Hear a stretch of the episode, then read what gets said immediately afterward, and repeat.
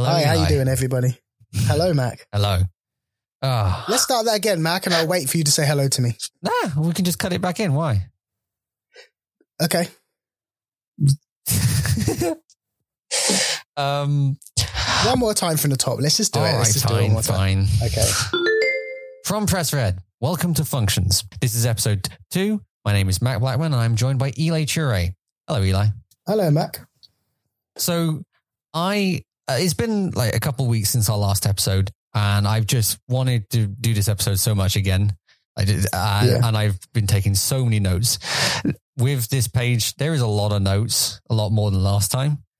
uh, I don't know if we're going to be able to do all the uh, stuff. Probably not. But uh, I want to start off with a topic that I've I've been obsessed with for a while. You know when the Okay. Kindle came out, I remember I was one of the first people in line for that. Yeah. I loved the Kindle technology, and yet when it when I actually got one, I have one like uh, sat next to me. It is not that good. Really? I don't think it, it does the job. I guess it, it, it allows you to read, but apart from that, the capabilities of e-ink is fascinating to me. The more and more I see it, the more and more I want it in technology. There Yeah. are places I feel like it could be put, and it's just not. Anything that has uh, a graphic up on the screen, a screen for a long period of time, should be e-ink. Yeah, of course, for energy. And the problem with e-ink, I think you hit the nail on the head, is it has to be on there for a long time. The refresh rate is, it should have improved by now. They should be at, at high refresh rates. They're getting better, but they're not getting more detailed. Well, I've got the original Kindle, which came out in, was it 2006 maybe? I'm I- not sure. And I've got a Kindle Oasis, and that's the top model now, the Oasis model. And apart from having a backlight and a higher resolution, there's not much difference. The Kindle were launched in November 2007. Oh, so close. I remember the era, but not the exact year. Um, and and that's what brought me over to it. Actually, was the technology that to be able to have the e-ink and their whole marketing ploy was it's like reading a book. You know, you've got that ink of a book on a page, not like a screen. Uh, personally that there are there are so many like have you so this is going to sound really weird. I went to a Morrisons and uh, the newer Morrisons are getting these electric e-ink tags. So you take them out to a location scan them and they put the uh, Oh, nfc right. chip in and it updates it with the price and everything. That that is a really good use of tags really. Because it's only That's- paper tags that you're chucking away later on why not just put them in a reusable system that's really interesting. Yeah. and I want it is my dream, and it will be something that Apple and every other company will never do. I want e-ink watches. Um, There was- really? It was the Pebble time, and uh, that wasn't technically e-ink; it was still a LCD with no backlight. But I really want e-ink displays because then that means my battery can last way longer. But have you seen the uh, like Apple Watch Ultra, and I'm sure some of the Fitbits as well? They kind of refresh themselves every minute, don't they? Now to save on a lot of battery and give you that ultra battery life. Isn't that a good compromise? You still get your color and your kind of sharpness. Well, uh, here's the thing. Also, like w- with newer development of e-ink technology, the refresh rate has got faster. It's still not very fast. I don't think it's even got close to 24 frames a second. Right? But it does have color now. It's had color for quite a while now, Yeah. but it's just not like color accurate color, which is not what you want from paper anyway. So where can you see this technology going then? If it's going to improve and it's going to kind of get into more pockets or in more houses, what what form does it take? I can see it being on billboards, uh, train station, like information bar things. Uh, Yeah. See, I, I had all the ideas of uh, e-ink. I just didn't note it down because I didn't think I would need to because I'm obsessed with e-ink. I think it could be used in the medical world. Actually, um, I could see where they have screens on all of the time to monitor people, and they don't necessarily need to refresh a lot um, in every situation. I think that the killer function would be able to would be something that's able to switch between e-ink and a regular type's LED screen So on the fly. there was a laptop released this year. Well, I think it was demoed, not released, at uh, C. Is it CEX? I think it's Yeah. CEX. CES, yeah. CES, that was it. CEX is that shop. Um, CES, uh, the Consumer Electronics Show. yeah. They, they had it. So on one side, it was a normal screen, color accurate screen. And the other side, it was e ink. So you swap between the two modes. Yeah, I think I remember that, That is fascinating to me because then but it's not there. what? what? They need to be in. It's it's a. I think it's a step forward, but I think they need to be as one. And I know we can't imagine that being able to natively swap between different technologies, but that's where it's going to need to be. I don't know if that would work because it's uh, the e-ink is based by magnets uh, Yeah. and uh, ink capsules, I guess. Mhm. So I don't know if I would mess with LCD. It might do. I, I can for for the width. I can imagine it being there. That makes sense. I can I can imagine being layered on top of each other, but functioning, I don't know if that would work. Apple put a couple of billion to it. I'm sure it will happen soon. Uh, that, that, that's true. That could happen. Now, I have also got a, uh, a section in the intro because we talk so much. Well, I say we talk. I talk a lot about new apps. And I listen a lot about your new apps. Yeah. So I've decided we're opening Mac's App Corner. I don't know if that's going to have a jingle or anything, but we've got. Oh wow! Yeah, we've got Mac's App Corner, so you don't have to hear me talk about it every other time. We just put it in the podcast now. cool. Okay, what have you got for me today, then, Mac? Cron, C R O N. It's a calendar app that integrates with Google. Only Google, that's a shame, but it's a oh. really good calendar app. They just released it for web only. Uh, so the places it's available is iOS, Mac OS, Windows, and uh, browsers. Not available on Android, sadly, which does annoy Why do they always do that? I have no idea. Okay, tell me the name again. I'm just searching App Store right now. C R O N. So, yeah, you should search Cron Calendar. To be fair, I now use it for all my calendar needs. Uh, I used to use uh, just normal Google Calendar, which is okay. I just prefer this one because it's very easy to invite other people to your calendar, and it uses shortcuts, and shortcuts is always better. Yeah, until you have to remember a set of shortcuts per application. That is But yes. annoying. Yeah, Yeah. Okay, I don't see it. It doesn't come up for me. I, I, I will show you next time I, I get the chance. Okay. because it's on my computer. It's on every device apart from my Android phone. um, Why don't you switch? I so I, I switched to Android because I was fed up with Apple anyway. Right. So I swapped uh, when the iPhone six came out because it was the most ugliest looking thing I've ever seen. And, yeah, I agree. and it was so flimsy and terrible. So I went to the Pixel 3a. Now they they didn't release anywhere near each other. 3a was like four five years afterwards, I think. Yeah. But I I keep to a phone until it's dead. So the only Yeah. the phones I have owned is the four, five, Pixel 3a, and now I'm on the Nothing Phone One.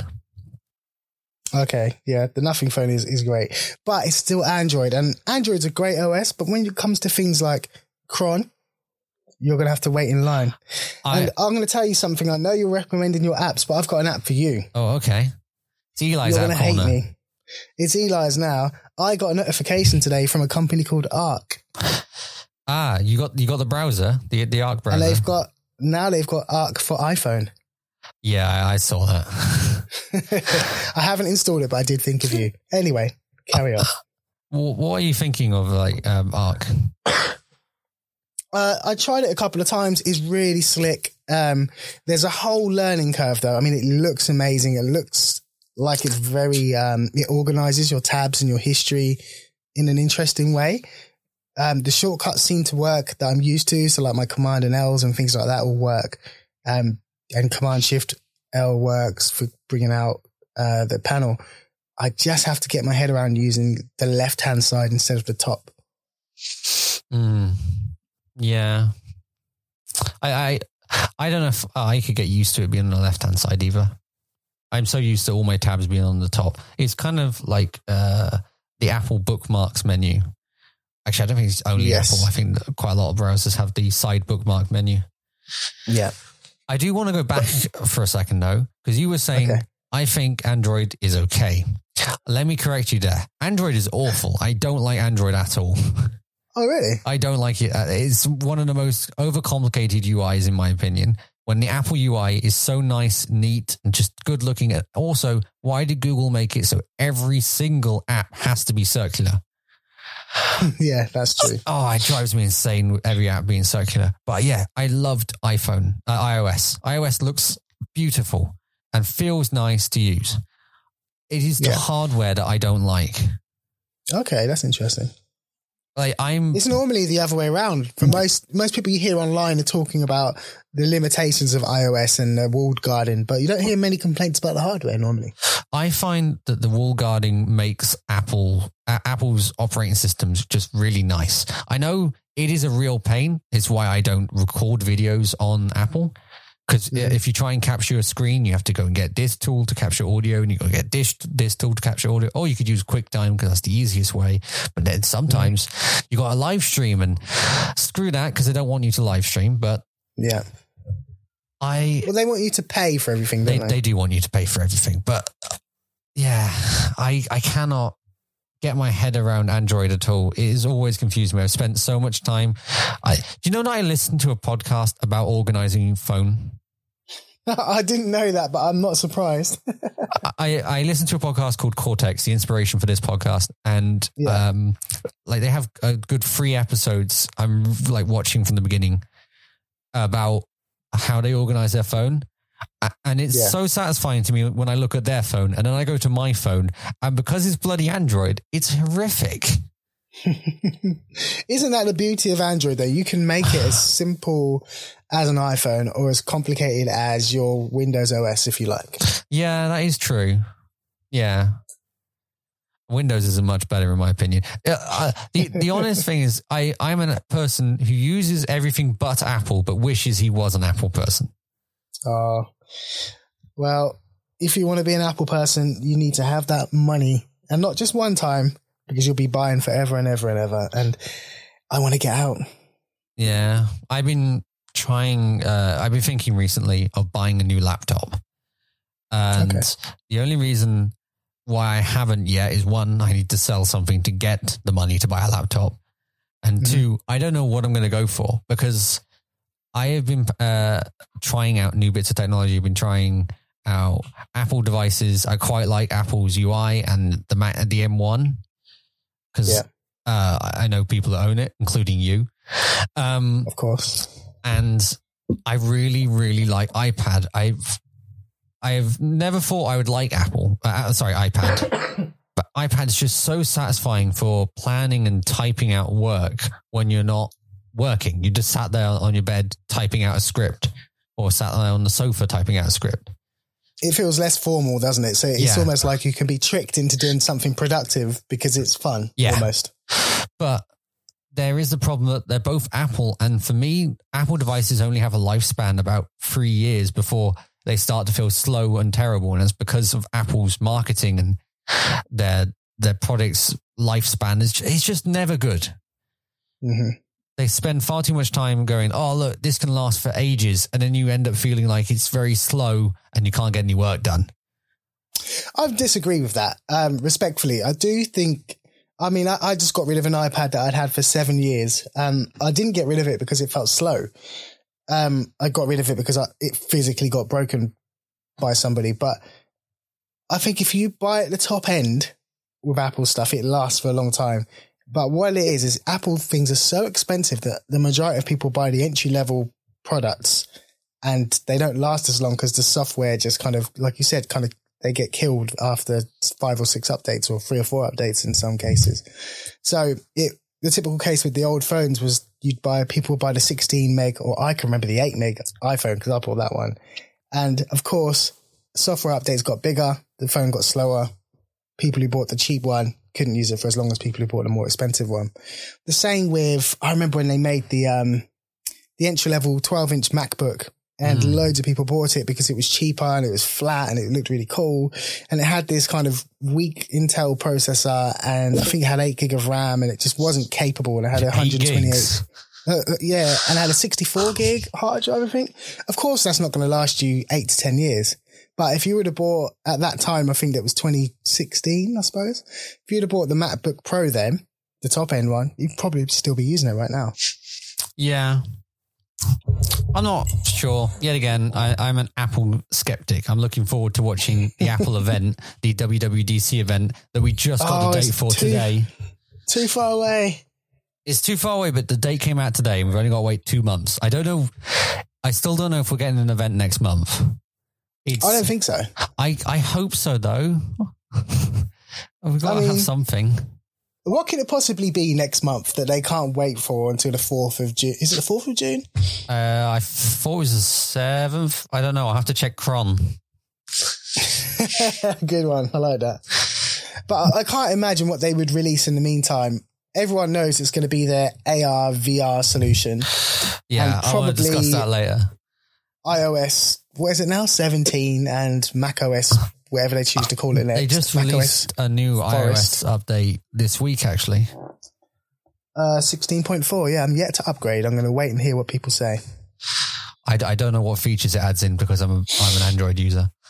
Uh, Um, 21 new emojis apparently, which is, I don't need oh, need very exciting. emoji. Monday the Yeah. 5th is the keynote event. Okay, the fifth.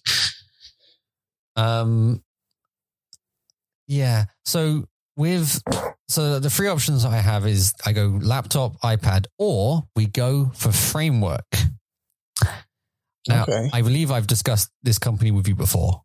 Yeah, it's very interesting. Yeah. They had an event uh, the day that we were supposed to do this recording before. That's what I was Okay. I'm kind of excited that we go straight into talking afterwards. Yeah. They announced a very graphically powerful one with a swappable uh, uh, GPU. Yeah, I think that's really cool. That Um, is really cool. Uh, It's perhaps the best feature, and I just announced it straight away. Whoops. Um, you've got audio modules, which I'm half and half on. It just means it's going to take up another space. But they did add these two more modules. Oh, actually, I should explain for anyone who doesn't know what Framework is. They make um, customizable laptops, really. Like uh, instead of having to upgrade your entire laptop, Apple every couple of years, you instead just upgrade the motherboard. So uh, when they first came out, I think it was um, Intel Generation 11. I think was the first one they released under. And now you can go Okay. 12, you can go 13, and you've not even got to replace your entire laptop. All you got so to it's do. completely modular. say again? So it's completely modular. Yes, entirely modular. Okay. It's just a modular uh, little laptop. That's great. Long term, we're looking at sustainability. Um, big companies like Samsung and Apple are always preaching about their recyclable materials, but if they really wanted to take that seriously, I think this is the way to go. Yeah. And yeah, it, it it's not even lost any looks. It still looks like a fairly nice laptop. Yeah. And Apple's going to, I think, slightly fall behind if this market increases, which then means Apple is going to have to take it up. Because uh, the, the interesting thing about the company is you can tell they're not targeting to be the only company out there making this technology. They're releasing the schematics out to everyone. You get uh, the CAD files for anything you want. You can build your own uh, modules for it. They're Right. they're absolutely open to everything. They've even, I think, already sold stuff to um, oh, one of the laptop companies to make their own laptop. So it, this technology is already encouraging other companies, and that's what's important about this company. It's not the fact that it's it's producing its own stuff; is the fact it's encouraging other companies to take the same route. Yeah. Here's the thing though.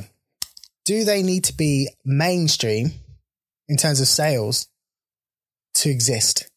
No, Or can they exist being a very small niche company? I think they can exist. Oops, sorry.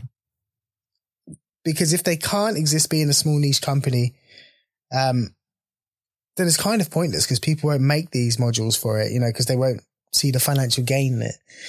So it really does have to take off mainstream. And looking at a mainstream audience, most people, my mum just wants to pick up a laptop, and if it doesn't work, she wants to buy a new one or take it to the shop. If it gets too slow, she doesn't want to say, mm, "Is my CPU out of date, or do I need a new GPU to be able to render these things faster?" It's very technical, even if it is just click out, click in. Um, I would agree with that. I, I would agree with that with modern day, uh, current uh, generation us, uh, what we're currently at. But if you look at like Walkmans, when they Yeah. broke, you fixed them. You didn't take them to someone Oh, to yeah, fix. You fixed sure. them. So I think we've lost that kind of culture of building our, uh, fixing our own equipment. Oh yeah, repair culture's gone. I, I was speaking to someone about this the other day. So I grew up in the eighties, early nineties, and um, down uh, one of the road, the main road that I lived adjacent to, there was an electronics shop, and the old guy in there would welcome people in. He'd talk to them about how to fix their gear. In town, there were two more electronic shops on the same road, and people would just visit these places weekly, even if their things weren't. I, I used to visit even though my VHS wasn't broken, just to get tips on how to get things fixed. And there was a culture of fix it. Um, now there's, as you said, a culture of replace it. Yeah. I, I think that is a shame, though. And I think it's all because of the phone market. I think the phone market is the main area you see it start. If you remember, like with early Android phones, they had swappable batteries. Yes, I do remember that. That that went. Well, that came from the original, well, not from the original, but from the kind of second generation of mobile phones, let's call it. Um, so uh, the Nokia 5110 was the first big mobile phones really popularize them amongst young people. And it had the button off for battery on the back. And I remember with friends, we'd say, oh, my battery's running low, let me borrow yours for a minute. And we'd swap batteries. So that carried over into the smartphone market. Do you imagine? Imagine how much more helpful that would be now, though. Yeah. Being able to swap batteries would be amazing. It was great. I remember it. And and it wasn't even a thing you'd think was abnormal because you could swap batteries in any device you had. Every device was swappable because you had AA batteries in your Discman and everyone else had AA batteries in their Discman. So it wasn't something to consider. We all got Nokias. We can all swap batteries. That does remind me also that the framework does also have a swappable battery. Yeah. And I think that's, that should be the bare minimum. Yeah. Um, you know, the big manufacturers, Razer, Apple, um, who are some of the other ones? Help me out here. Um, La- laptop manufacturers, Dell. Um, Alienware because that's directly in front of me, although that's owned by Dell, so it's the same company. Um, Well, they, they should include these things as standard, really. Removable batteries. And they can sell the batteries if they want for as much as they want. I don't see the problem. yeah, we should probably move on to the sec- uh, on to the first subject because we're at twenty three minutes and we haven't even gone to the first subject. Whoops! okay. Oh damn it! No, I did miss something. Ah, it won't matter. Um, so before that we started recording the episode, we started talking a bit about shorts as well, and uh, this is because both me and you have now tried shorts uh, as a, a way of advertising our channels, Yeah. and I find it is the best way now to advertise the channel. I'm trying multiple different ways at the same time to advertise this channel that you're currently listening to it on. Yeah. Mhm. But I, I I think shorts might be the way forwards. And as much as I would like to deny that, because I'm I'm a firm hater of TikTok, but Yeah. YouTube Shorts is a really good way to get people's attention. Yeah. And, and it helps that YouTube have a vested interest in pushing everybody just, just because they need the sheer amount of content to compete. Yeah, yeah. I've. So, that- I'm sorry. Go, you go no, ahead. go ahead. Go ahead. I was just going to say uh, with um, the statistics, I, I paid a lot of attention to st- the statistics this time on that, and I only I only got 230 um, people who watched it for the full uh, length of time, but there were Oh, 2.6k people who had it come up on their feed and swipe past it, uh, and that can be anywhere I believe under 15 seconds. So they've watched So a that- couple seconds of it. Is that an impression? Is that labeled? Is that how they're labeling that? Or- Yes. So that, um, Okay. the, when it says viewers, that's kind of the people who watched it for the longest. Okay. But no matter what, there's going to be people who watched it. Otherwise, anyone who gets it will just be instantly seeing it. Uh, Right, And that'll count towards your statistics. And YouTube don't want you to be getting more money. Of course, yeah.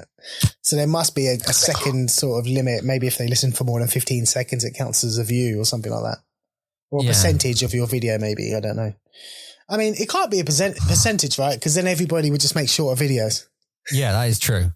And it was kind of uh, how YouTube started, I believe. People would make, because it was per subscriber, then it went per viewer, then it Yeah. was per viewer per time. because so many people were just uploading small videos, tons of people were watching it, and Of they were getting paid a lot of money for what was a tiny effort video. Well, this is the current uh, streaming model for music, and that's the argument that streaming's over the last 10 years has effectively changed the way music is composed because composers, record labels, um, anyone involved in the creation of music have realized that a short song makes the same amount of money per play as a really long song. Yeah. So you're, we're starting to get songs that are a minute and a half long because people will listen to a minute and a half song three times because they like it. But if that same song was extended over three minutes, they might only listen to it once or twice. Within this topic, we have the topic that we talked about last time. So uh, I, I, I titled this topic "Content Creator and AI Finish" because we can't stop talking about AI, and it's happening a lot at the moment. Yeah. And I want to talk about how we've been using it since the last time we did this episode. Because last time, I think I had only just discovered how powerful it is and how much fun it is to use. Now I've had the chance to actually use it towards productivity and uh, helping me with equipment, uh, equipment with producing content. Mm. My main Okay. example is I have been using it to help me script write, and that is amazing for script writing. Okay. So exactly how are you using it to, is it creating scripts from scratch for you or? So my uh, new process, I'm going to call the ed, uh, the AI co-writing process. What I do is I write my script. I then give it my script. I give ChatGPT. I should specify that my my script, and tell it to increase on any uh, to improve on any parts that it deems unnecessary. Uh, well, it Okay. deems necessary to change. Uh, I would then take that script and then compare it to my last, uh, the script I wrote, and I'll possibly take chunks out of it, rewrite parts to fit better because that one, uh, that sounded better on that one, but it's not exactly what I want. So it's kind of like So- fitting a puzzle together and then rewriting a- a- extra bits to fit those puzzle bits.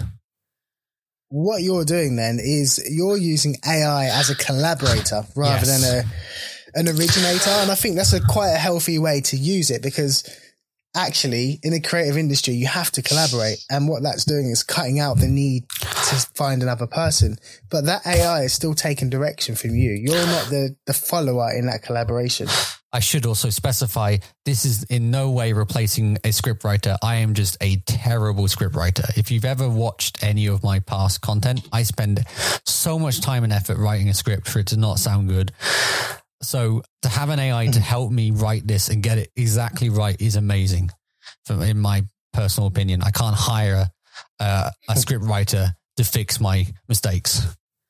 But also, uh, and I'm coming from a background where I collaborate a lot. I worked in recording studios for years and I've had to master the art of collaborating with somebody or working for somebody and encouraging them, but also being quite firm and trying to get what I need out of people. If I hire a musician, for example, and telling them, you know, to do it my way without hurting their feelings.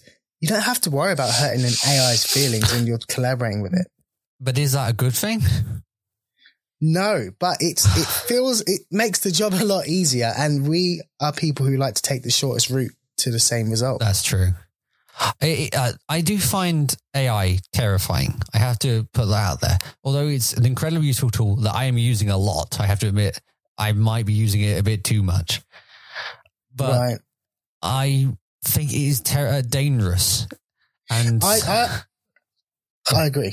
Yes. But the main I- thing that I, I would point out is recently on the BBC News, there was a um, article about Steve Wozniak and Elon Musk. We can forget about Elon Musk. Steve Wozniak being worried about AI is, I think, a sign that maybe we should slow down a bit of what's happening there. I mean, it's only taken about eight months to become a mainstream thing now. Yeah. You, you may talk. Okay. I mean, Steve Wozniak uh, was part of the the pers- the journey that got us here. So I'm sorry, I can't listen to you now because you started us on this path. Just because you're not directly involved now, okay. Um, it is. I hear hear what you're saying about mainstream. It's not mainstream. It's available to everybody, but it's not mainstream. The majority of computer users have no interest in it, in an AI, and I think in a we do run the risk of thinking everybody is in an education setting or everyone's a creative. Most people don't have a use for it. And when it's going to get dangerous to me is when they make you use it. So it becomes part of your job role or it becomes part of your everyday life to get yourself ready for school or for work or whatever. Mm. We're not there yet. I am using it. I still feel dirty when I use AI. Agreed. I don't use it. When I open AI, I think, I hope nobody can see me using this because it does feel a little bit like you're cheating. Are you a movie buff looking for a fun and engaging podcast to listen to? Look no further than Screen Free. Join host Simon Pat and me as we sit down and discuss the latest movies we have been watching, from blockbusters to stuff we found on streaming services. We cover it all humor, insight, and genuine love for art of cinema. But Screen Free isn't just about reviews and opinions. We also delve into deeper themes and messaging behind the movies we watch, as well as just having a little bit of fun. So whether you're a casual moviegoer or a hardcore cinephile, Screen Free has something for everyone. Tune in today and join the conversation. Screen Free is available at all major podcasting platforms, so be sure to subscribe and never miss an episode.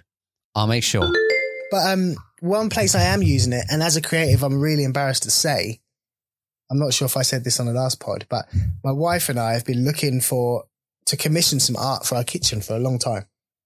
Oh, Got a you're nice using big white- AI art to generate art for your kitchen? Yeah, we've got a nice big white space, and it's up to my wife what she wants. She cannot communicate what she's looking for because she doesn't really know. So we've been using Midjourney every so often to try and create different versions of what she sees or what she thinks she wants to see, and ah, eventually Oh, I, oh. we're going to get that printed out in. You know, at proper printers at high resolution and get it mounted and put it on the wall. I and do- I'm embarrassed I- to say that I'm going to do that. I do think you're walking like a very small tightrope there. That is just on the edge of being slightly controversial in like the, the AI world. Oh, I know it's completely controversial because not only am I using AI, which is probably borrowing from all sorts of artists, I'm actually denying artists that I know the opportunity to, to work. I Could know. you, could you use it to direct an artist? Uh, Would that be offensive? I mean, as a creative myself, and the client tells me to do something like the AI, I, I think I'd just say, just use the AI. Oh, oh, okay. We're, we're, we're, we're very, uh, yeah, feeble people. We're, we're very sensitive, us creatives. I find it hard enough for a client to give me notes, let Yeah. alone AI notes. I, I I guess that is a yeah, it's a hard subject in a way. Mm. But we have to. It doesn't matter. Uh, even even with you at your age, it doesn't matter what we think because it's not for this generation. We are adopting to it. It's for the natives, the people who grow up from birth with AI as a tool, just as I grew up from birth with a bicycle as a tool. Or it's for them. for me, that would be the iPhone. Yeah. So Um, Yeah. I've uh, with my documents, anything that I've had, even like remotely tiny a bit written from an AI, because I'm worried about what the future could tell for AI. I'm writing at the top of the document, this use ChatGPT okay. because I, I don't want like anything in the future to catch me up and go, ah, you used AI on this time. That's not allowed anymore. Yeah. All right, fine. I want to just make could- show, make sure I have all my areas just covered. I could see a future where that happens. It could be like, yeah, I could definitely see that. Someone might start a career now and become really successful in 10 years, 15 years. and then this whole culture comes where we're shaming people who've used AI and then it's used to kind of, you know, cancel that person. I Yeah. can see that. So I'm just trying to back myself up by uh, already saying, yep, I've used it. It's here. I'm not hiding it. Yeah. Even um, like y- yesterday, I I've been typing up for years. This I've been. This is going to sound incredibly exciting. I've been doing content terms and conditions for Press Red because I don't I don't want anyone to get caught out on Press Red for anything bad. So I'm get I've been typing these rules up for years and I've never been able to get the wording right. I just went Okay. screw it. I'm giving it to the AI. You write the whole document. And it did. It wrote the whole document. I have no, I can't say I did anything with that document. Yeah, I did it. So what would it, what would a prompt say? Like rewrite this in legalese, British legalese or something like that? Or what did I- say?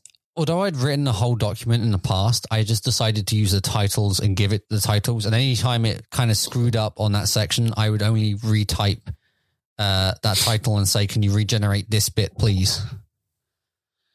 And until I got it uh, with like like a list underneath of what prompts I wanted to add in. Like a, a big section I wanted to add in was the difference between swearing and um, uh, like uh, slurs because they're two Okay. different subjects, but some most of the time they get grouped together, and I wanted them separately to define that one's uh, swearing is allowed if um, mentioned before, but slurs are hundred percent not allowed on the channel.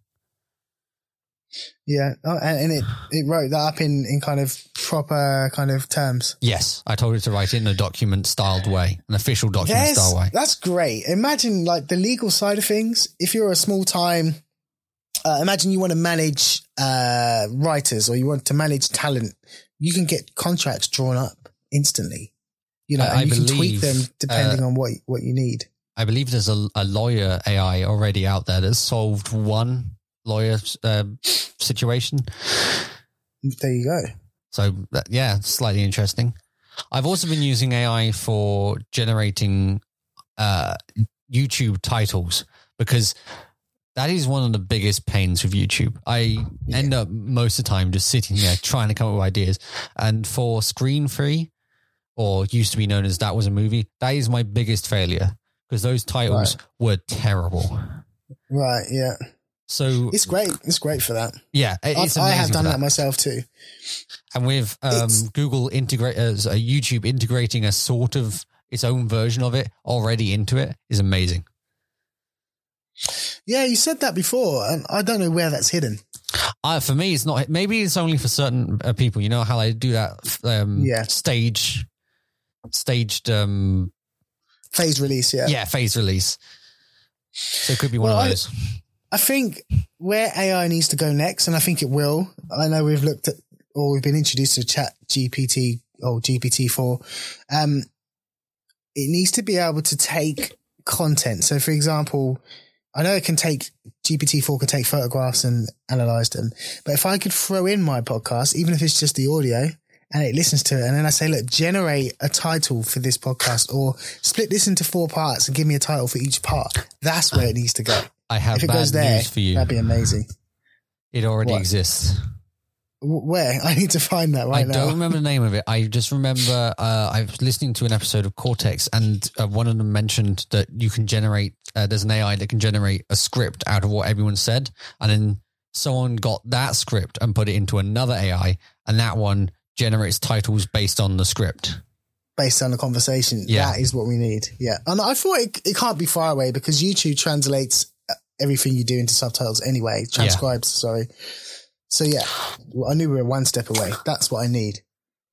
Challenge: find what it's called and have it by the next episode. Okay, I'll, I'll go looking for it.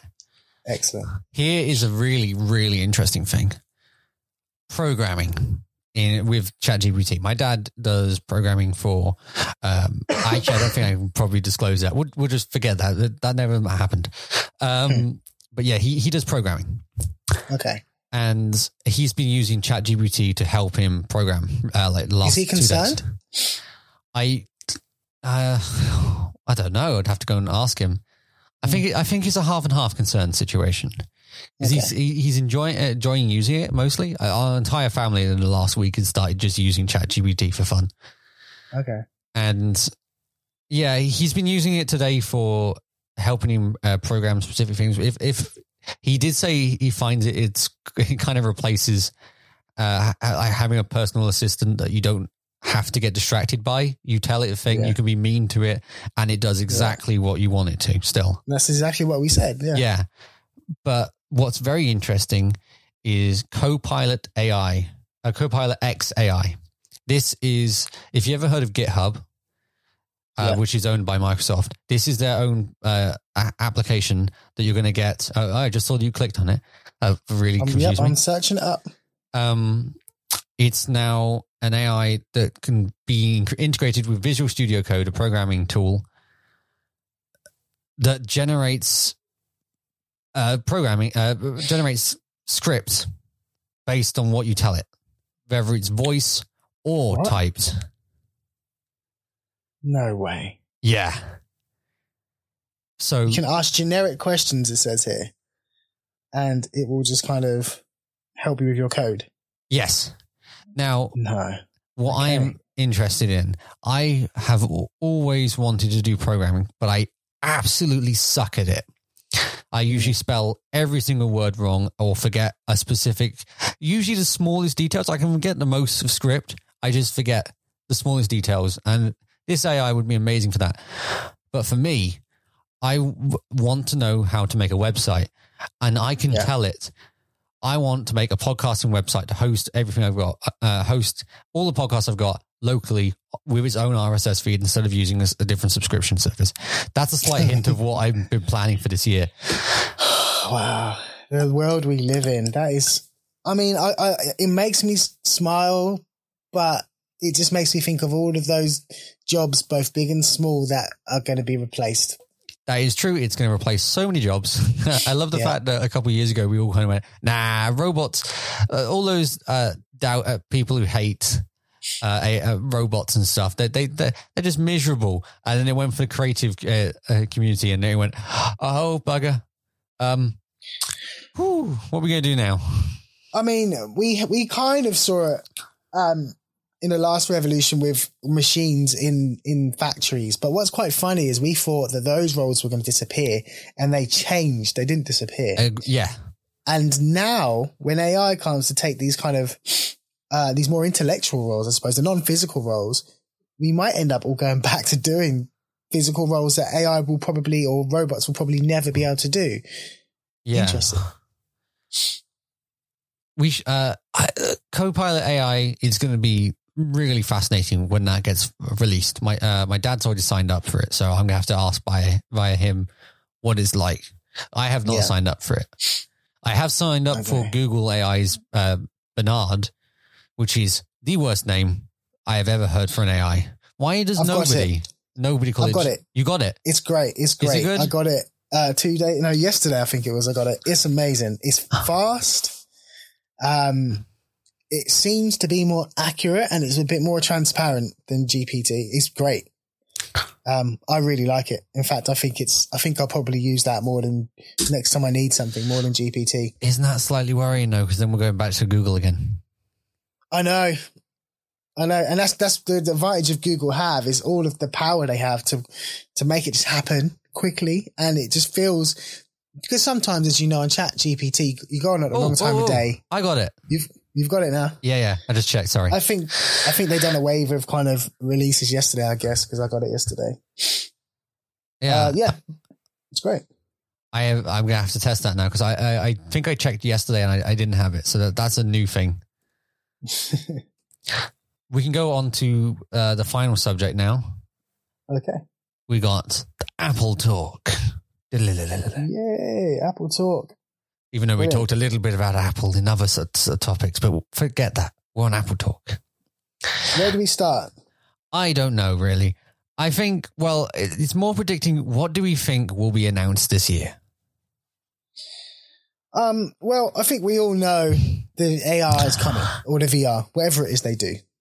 Uh, the yeah AR, I, I, I, that has to ha- come out this year. I think they're pushing for it too hard to to be the mixed to, reality headset. Um, I think we're getting that. I think we're getting a new type of Apple Watch, maybe not in, in June, maybe in October. Um, and I think we're going to get the Mac Pro in June. Wait, like, uh, the Mac Pro, not a MacBook Pro. No, no, the Mac Pro. I think it's time. They initially said two years. Um, then they gave a hint that the Mac Pro's next a little while ago. And I think, I think it's time. I, I don't think the Mac Pro is a viable option anymore. It's not for you know maybe not for post houses and people that need the power but I, I sorry i think it's going to be for like post houses and big production companies because the uh what's the mac mini type one they brought out? The Mac Studio. the mac studio was if you look at the marketing it was towards freelancers and independent producers of content. And they're going to market this one towards kind of industry. That's where it's going to go I, I uh, for me, the, the Mac Studio, uh, uh, sorry, the Mac Pro was not even in my scopes of what could come out this year. I, I, I thought that was dead as soon as the Mac Studio came out because the Mac Studio is so powerful and yet so tiny. I don't know how they could top that up. But I mean, Did you not see the announcement for that though?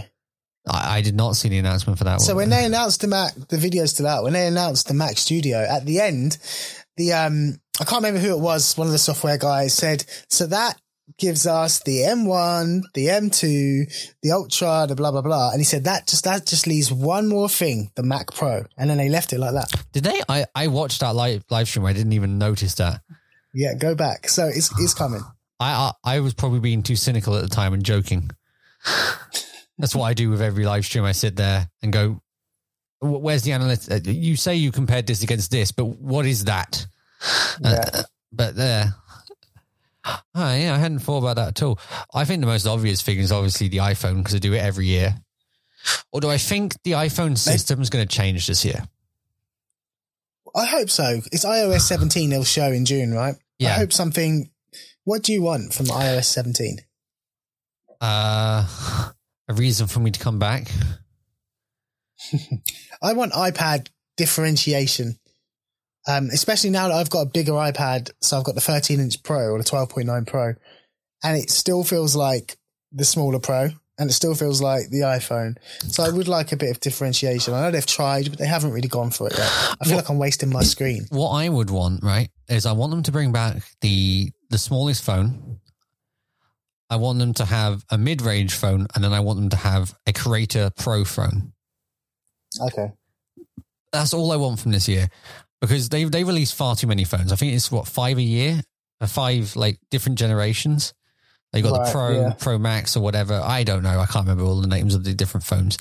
They should. There they are sh- a lot. yeah, there should be the mini one for anyone who wants a slightly chunkier phone that's smaller because I keep using my dad's phone. He's got the last small phone. And my God, it's weird to be able to f- reach the top of the display. Is that the 12, 12 mini? I think so. And it- Yeah. they're great. It's really good. I don't know why they killed it off. Then you need Sales. you need the mid-range phone that everyone's going to buy. The Mhm. phone that is the correct size with the correct amount of bloody cameras. Even though I only want one, please just give me one camera. It looks so ugly. It's like you've given a spider to me and then flattened it. Uh, and then you want oh, something that I think they've been hinting towards for a while is a creator focused phone because they've got all that movie pro stuff and uh, uh, being able to tell where everything is, uh, like distance wise, be so, So is- useful for is any this the- creator. iPhone Ultra that I keep seeing schematics leaked around about. Probably, yeah. Right. Okay. I could see that. I mean, I, I think Apple in particular, but maybe Samsung too, are at this crossroads where they're going to test the everyday consumer and see how much they can get them to spend because they broke the thousand dollar, thousand pound barrier and they seem to have gotten away with it. Um, oh, have you seen the price just- of the AR? Three grand. Yeah, I know. It's ridiculous. But yeah, I think they're going to reach a point where they lose consumers because it does get to a point where people start to look at a company and say, "You're taking it too far. You're taking the mick. You're, Yeah. you're," and I think that's what's going to happen. And I think the majority of consumers are happy with what phones can do now, and I wouldn't be surprised if everyone goes for entry level phones because entry level phones in 2023 are what premium phones were in 2019, and they were good enough then. I do have a weird theory, and I think it's both going to be wrong and right at the same time. So, Okay. my theory is that we're not going to get the AR headset this year. We're going to get the Okay. development kit AR headset. That sounds realistic. Yeah. because think about it with the whole the price and how expensive the whole thing is it's going to be 3000 the only people who are going to be able to afford that are higher up companies or developers making stuff for it so i think Yeah. this year is the year that they release the developer kit and then uh, next year the year after will be when they release the cheaper thing plus this gives them the excuse to go oh um, It's not finished. yeah, it's not finished. The price isn't um, for everyone, and then you can fix it. And if people do agree with that price, and the people start buying that AR kit, then they go, "Oh, I guess we can keep that price." I think of it more of a tester this year, less of the full product being released. Yeah, I, I think you've, you're, that's a really good shout. I think that's probably what's going to happen. They've done it before. When they brought the M1 out, right? So Yeah. they let people test it and they kind of got some reaction from the public and they still had that bit of protection, that buffer to make any changes they needed. So yeah, Yeah, I could they, see that. they did release the M1 uh, developer kit so people could start porting their applications to it when It it's released. A14 it was, wasn't it? The developer kit. Yes. It wasn't quite M1. But that's not going to stop me wanting it anymore. I mean, Yeah.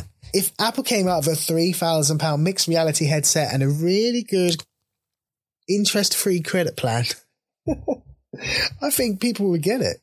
Yeah. But this still gives them the excuse to go, oh, it's not the final product, which I think Yeah. is the best way to go for this. But will Yeah, Apple we- do it? They will. They will. It's insiders and people who have left the company in the last couple of years have all confirmed it's it's been in development for years, so it's going to come out. Yeah, but we've also had that for um, the Apple car. It's coming. Yeah, I agree. It is probably coming in some year. form or fashion, whether it's the kind of the brains of it that can be sold off to every manufacturer or a physical car, they're not going to. They've put that money in to develop it. I think it comes. I was I think we've seen we've seen some of the Apple Car already, right? So we've seen um, the CarPlay. well, yeah, we've seen the, the software behind it, but we never saw the actual car get released. Yeah, I think, um, uh, actually, I was listening to a podcast today, which I do a lot. Um, Okay. And they were talking about using the Meta Pro thingy for meetings. And they said it's Yes. really good for meetings. So I'm in, uh, interested now in that meeting aspect of it. Because I can The imagine lessons being taught like that. Because apparently, it's uh, you. Uh, uh, although you may disagree with this as a teacher yourself, I f- think that might be the best way to keep people's focus for those who don't want to come into college. Because I know there's a lot I've heard from other uh, my mum, who's also a teacher. Yeah. she has problems where her student students don't come in because they're shy or they just don't want to come in. This Yeah. re- eliminates that. This is in the far future because AR is too expensive now, but this could eliminate Yeah. the, that possibility of people not coming in. And if you have AR Yeah. that doesn't, I'll let you speak. and we'll go on for too, uh, too long. Go.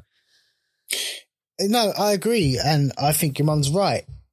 However, and there's always a however, even if it's down the line, there is still a cost, and that will create what we call digital poverty, like access to technology away from the school. And the last time I checked, school was free in this country. And so, as beneficial as it will be, it would create a barrier to learning, which would then bring up the question of fairness. And when schools are investigated or inspected, sorry, not investigated, by Ofsted and, and uh, whatever organization exists in 10 years, if Ofsted doesn't, that question of access to learning and fairness will always come up. So I don't know, but uh, what I do know is we've just had two Meta Quests arrive in our technician's office this week, and I'll be testing them very soon. Now, have you? Mm. Uh, It's a secret, you know now. What about uh the what if like you know how Chrome makes the Chromebooks? What if we get like the Chromebook AR like in the future? Which is Yeah, like that's a solution. one. Um, but that would require students to come in. Yeah, that's true. Yeah, okay. I, I do see the many problems now with that. Um, you know, th- there might be a way around it. Maybe if Google get it, um, get the one that kind of blows up, they might pull a stunt like every child gets one for free. That's how it would work. And I can imagine a company like that doing it. Hmm. Yeah. I don't know. I, I yeah. Um, I don't, I've got nothing else to say about that. Those things happen, you know. Um, it's like handing out free samples of drugs, isn't it? I do think. Uh, uh, I do think there's a, a slight problem with AR though. Is the fact it requires at the moment that you give it permission to look at your eyes and mouth, and that's just more data being given to these companies that Mhm. we've already provided with so much data, and now we're giving them data of our face again. Have you got a ring doorbell? No, Okay. because I'd say 40% of the doors I walk past do. And there's an option when you get your ring doorbell to say, yes, recognize people's faces and name them or no. And I've said no. But I can't imagine most people would read that. You know how setups are. Next, Yeah. next, next, next. So I think, yeah, there'll be people like you who wouldn't like it. But again, we're the minority. there really is are. there there is one like huge, crucial bit of security in my room that's broken, and it's the fact I have a, a Google Home Assistant in my room, which I will agree with you. I don't like the idea of this. I probably Yeah. shouldn't have it in my room, but my God, is it easy to wake up, uh, uh, get out of bed, and just say, um, "Insert here, open, uh, turn on my desk, turn on the light in the room, and put it in this specific mode for the day." So it's going to be a while to get with that. Yeah, convenience. Conquers the consumer at all cost. Convenience will always conquer the consumer. Um, the price is not hardly ever a barrier. People will spend the money to have convenience. Yeah. I we've gone through all the subjects and we've still got about five minutes left. What are we going to do now? End it here or carry on? Uh, oh, we we stopped something short earlier. What was it? Oh, have Uh, you seen? Have you seen? Um, bit quick tech that I've just been listening uh about today is Sony's new vlogging camera, Yes, these uh, ZE. Oh, full frame. Yeah, the full frame vlogging camera. Oh, I watched a video about it from Potato Jet. Oh, what was it called? I don't remember the model number, but it looks incredible. Now, this is a really good example of how smartphones have inspired and not just inspired, but lit a fire under the backsides of traditional camera manufacturers.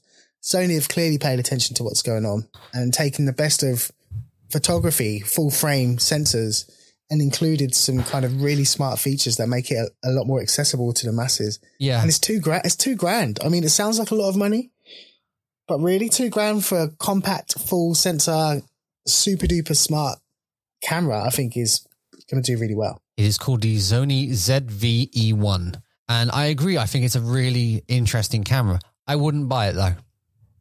I'm, I'm seriously considering it. It's called the E1. It's calling me. It's like the Eli's one. Ah. the only reason why I wouldn't buy it, I find I don't like the look of it. Uh, the, the the the footage to come out of the camera, I don't like the look of it. I know you can spend the time to get it the way you want it to be, but I do kind of like the challenge of having an overcomplicated device, and that just Yeah. really simplifies it. I mean, you can even uh open. Uh, there's I think there's a button that just drops the ISO and increases the ISO to what it thinks Yeah. is correct. Yeah, Yeah. it's like a, cin- a cinematic kind of mode or something. It's got Yeah. right. So it, it puts your aspect ratio to a cinematic type aspect, and then it kind of it adjusts everything to give you like the bokeh and the background and stuff. It might But be a really good starter camera for anyone who's. Uh, well, I, I say starter camera. It's still like two thousand pounds. So Yeah. it's a good starter ca- camera for someone who is getting into content crea- creation but doesn't have um, who doesn't want to use their phone anymore. Yeah. And it's I, I like Sony. I like the system. I I, know like their Sony as menus well. are really complicated, um, but I like the logs on it. It's great, and I think that is the next evolution. The focus system is second to none, and they've improved this one even more, and that's what I'm most excited about. Uh, there's something Um, about the image that comes out that I don't like at the moment, and I can't figure out what it is. I think for me, it's a bit too sharp, but yet again, I Right. believe that can all be fixed. Yeah, no, you're right. They are really there's some over sharpening, especially um, like if you're shooting in lower light, but just get good light. Yeah, that's true. Yeah. And the the situations I saw it in were harsh conditions for any camera to go through. So I, I, I guess it gets a free pass there. I'm kind of skeptical of it, but I also can see the really uh, the the good uses this camera can give. I'm going to try and put it on our um, our list for equipment to buy for the college and see if how quickly it gets rejected. I, I would that'd be quite funny because I like the Blackmagic camera I, uh, that I've been Mhm. using. It's Mhm. very very fun and entertaining. It's overcomplicated, and half the time it takes me twice as long to do anything. But that's the excitement of using it. The only thing I don't Yeah. like about that Blackmagic camera is the fact that you, instead of being able to de- delete footage, you have to completely format the card again. That's not true. Well, when I searched up how to delete footage on uh, line, that was all that came up. I even used ChatGPT yet again afterwards, and it said the only thing you can do is format it. Uh, you just take the card out put it into a PC, Oh, you got to be kidding me! No, and delete the file. no. I, I I should say that Sony's. If I was to buy a camera, I wouldn't buy Canon because I just don't like the look of both how the camera uh, the camera looks or the, the the colors that come out of the Canon. I would Right. love to get a Sony uh, A7S three, but Mhm. my god, they're expensive. So I'd probably go for what you you've got the Sony A6400. Yeah, they're my babies. They I- are my babies. I still haven't uh, brought it, even though you suggested like a really good website to get it through. I will take one of them, or well, I'll take one of them into college if you like, and you can you can uh, you can have a first person test. Ooh, okay, cool. I think you'll like it, especially you like shooting at higher frame rates. I think you'll enjoy it. Oh yeah, what frame rate does this shoot at? Like, what's the highest it can shoot at? Uh, 240, I believe, at Okay, 1080. so Yeah. around about the same as the Blackmagic. I think it was two. Uh, no, uh, uh, no, uh, no, nowhere near it. My brain got confused then because I think Right. uh, the the the Blackmagic can shoot 120 FPS. I think Uh, at 1080 or lower? at 2.6k, and they won't do it for 1080, Okay. which I do not understand. It's probably some sort of a limitation of the processor or overheating or some rubbish. I don't know. Oh, okay, probably. Anyway, Yeah. we should probably wrap up. But before we wrap up, I want to mention one more thing, and it's something that will mean absolutely nothing to you. I spent about half the day today setting up a Reddit for this podcast as a tester because I've heard it's a really good way to get people a community going for a podcast. So anyone who wants to join it, we're on r slash uh, funk uh, podcast. My screen just turned off. F U. Well, I actually can't remember it. Uh, yeah, Start F- that bit again. F U uh, F U N C pod. That is uh, the the um, Reddit page. Go to there and you can go and start talking to the community about this podcast. I will be there. I don't know if I can convince Eli. Probably not. He'll probably stay What? away from that. But I'll be there. I'll be there as soon as you explain what Reddit is to me. I don't understand it either. I've been trying to understand it the entire today. It's the first time I've properly I've had like a Reddit account for three years, and I have never done anything with it. I go on it and go, "There's a lot of information on the screen at once," and then just back out and go back to Twitter or uh, now Mastodon. I thought Reddit was just an instruction manual online. no, it's uh, uh, it's everything, isn't it? It's kind of just Yeah. a, a, a location that anyone starts talking about a topic. It's just a bunch of of form pages, really. Form. I should specify that form, nothing else. Right, there we go. Now, uh, now I've got that out of the way. Let's do the outro. You can check out Eli's work on his YouTube channel at where WTKA, or follow me on at MacBlair at Mastodon app.uk. That always gets really hard to say, but one day I'll get used to it. You can send your questions to us on Twitter or on the Reddit page at PressRedPod. Thank you for listening to this episode of Functions. We'll see you next time. Goodbye. Bye.